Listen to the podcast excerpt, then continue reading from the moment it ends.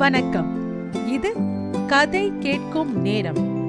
இன்று நான் பார்த்தசாரதி அவர்கள் எழுதிய மகாபாரதம் அறத்தின் குரல். கேட்க போறீங்க. கர்ணன் மூட்டிய கனல். இந்திரபிரத்த நகரத்தில் நடந்த வேள்விக்கு சென்றுவிட்டு திரும்பிய கௌரவர்களின் நெஞ்சம் பொறாமையால் குமைந்து கொண்டிருந்தது.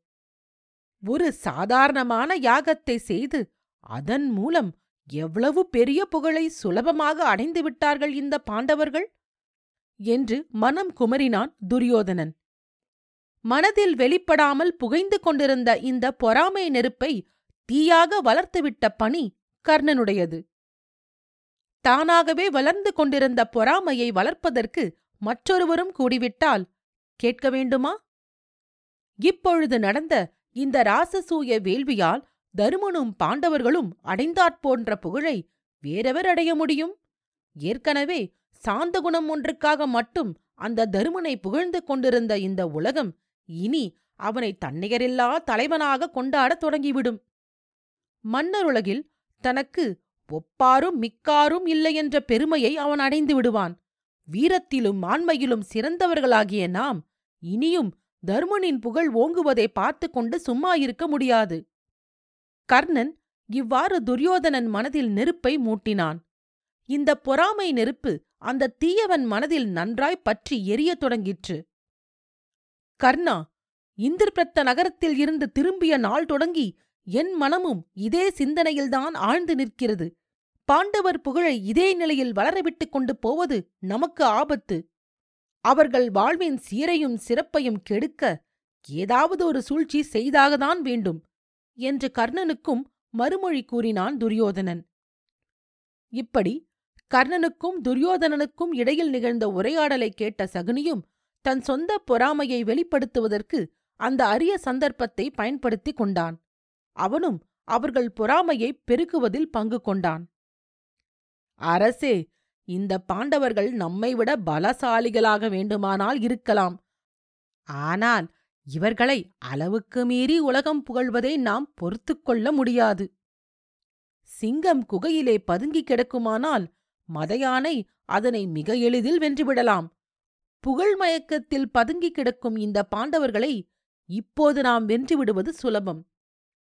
சகுனி இவ்வாறு கூறி முடிக்கவும் அவன் அருகில் நின்ற துரியோதனன் தம்பி துச்சாதனனுக்கும் துணிவு வந்தது.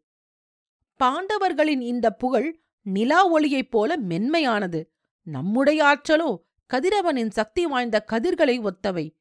பாண்டவர்கள் எவ்வளவுதான் சிறப்புற்றிருந்தாலும் நம் ஆற்றலுக்கு முன்னால் அது எம்மாத்திரம். துச்சாதனனும் ஒத்துப் பாடினான். இந்த மூன்று பேருடைய பேச்சையும் கேட்ட துரியோதனனுக்கு தன்னை பற்றிய கர்வம் அளவு கடந்து தோன்றிவிட்டது. நாம் நினைத்தால் எதையும் செய்யலாம் என்ற இருமாப்பு கொண்டு விட்டான் அவன். திருதிராட்டினன் வீட்டுமன் விதுரன் துரோணன் முதலிய பெரியோர்களும் தன்னோடு அந்த அவையில் இருக்கிறார்கள் என்பதையே அவன் மறந்துவிட்டான். அகங்காரம் அவனை மறக்க செய்துவிட்டது என்று கூறினால் இன்னும் பொருத்தமாக இருக்கும். தருமன் திசைகளை நான்கையும் வென்று சிறப்புடன் ஓர் வேள்வியையும் செய்து அதற்கு தலைவனானான். அவன் தம்பியர்களும் அவனுக்கு ஆற்றலிற்குன்றாத சிறந்த வீரர்கள். பாண்டவர்களது ஆற்றலை இதற்கு மேலும் நாம் வளர விடுவோமானால் அவர்கள் நம்மையே வென்றுவிடவும் முயற்சி செய்வார்கள். முள்ளோடு கூடிய மரத்தை அது வளர்ந்து பெரிதாவதற்கு முன்பே கிள்ளி எரிந்து அழித்து விடுதல் வேண்டும். அந்த மரம் முற்றி வளரும்படியாக விட்டுவிட்டால் பின்பு கோடாரியால் கூட அதை வெட்டி சாய்க்க முடியாது. எனவே பாண்டவர்களை எல்லாம் இழந்து தோல்வியுற செய்யும் முயற்சியில் நாம் இப்பொழுதே ஈடுபட வேண்டும். போர் செய்தோ சூழ்ச்சி புரிந்தோ அவர்களை வெல்ல வேண்டும். பாண்டவர்கள் செல்வமிழந்து வாழ்விழந்து வெறுங்கையர்களாக நிற்பதைக் கண்டு நான் மகிழ வேண்டும். பொறாமையும் ஆவேசமும் தூண்டியதனால் பண்பாட்டை மறந்து பேசினான் துரியோதனன். ஆம் இன்றே இப்போதே அதை செய்தாக வேண்டும். இந்திரபிரத்து நகரத்து பளிங்கு மண்டபத்தில் நமது மதிப்பிற்குரிய பெருமன்னர் துரியோதனன் நடந்தபோது தடுமாறியதைக் கண்ட திரௌபதி இகழ்ச்சி தோன்ற சிரித்தாள். மன்னர் மன்னனை இகழ்ந்த அந்த சிரிப்பு இன்னும் என் மனதில் நெருப்பாக கொதிக்கிறது. வேள்விக்கு சென்று வந்தோமே அதில்தான் நமக்கு ஒரு சிறப்பு மரியாதை உண்டா? எத்தனையோ அரசர்கள் போனார்கள் வந்தார்கள். அவர்களில் நாமும் ஒருவராக போய் வந்தோம். உறவை குறித்தோ உலகம் புகழும் பேரரசாயிற்றே என்றோ நமக்கு ஏதாவது தனி மரியாதை செய்தார்களா? எந்த தகுதியும் இல்லாத கண்ணபிரானுக்கல்லவா அவர்கள் தனி சிறப்பையும் முதன்மையும் கொடுத்தார்கள்? எதிர்த்து கூறிய சிசுபாலனை அழித்து விட்டார்கள். பாண்டவரும் கண்ணனும் சேர்ந்து இந்த உலகையே வென்று ஆள கருதியிருக்கிறார்கள். இந்த கருத்து வெற்றி பெறவிடக் கூடாது. இன்றே படையெடுத்து சென்று பாண்டவர்களை வெல்ல வேண்டும். துச்சாதனன் மீண்டும் இவ்வாறு கூறினான். கர்ணன் பாண்டவர்களுக்கு எதிராக பொறாமை கனல் மூட்டிவிட்டிருந்தாலும் அவன் உள்ளத்தில் நேர்மை ஒரு பால் இருந்தது. அதனால் அவன் அரசே பாண்டவர்களை போர் செய்து வெல்ல வேண்டியதுதான் முறை. சூழ்ச்சி செய்து வெல்வது நமக்கு இழுக்கு நம்முடைய ஆண்மைக்கு இழுக்கு நாமும் வீரர்கள் நமக்கும் வீரம் இருக்கிறது. சூழ்ச்சி செய்ய வேண்டியது ஏன்? என்று துணிவோடு துரியோதனனை நோக்கி கூறினான். சூழ்ச்சி செய்து வெல்ல வேண்டும் என்ற துரியோதனனின் கருத்தையே கர்ணன் துணிவாக எதிர்த்து பேசியது அங்கிருந்தோர்க்கு ஆச்சரியத்தை உண்டு பண்ணியது. கூடியிருந்தோர் கர்ணனின் நேர்மையை வியந்தனர்.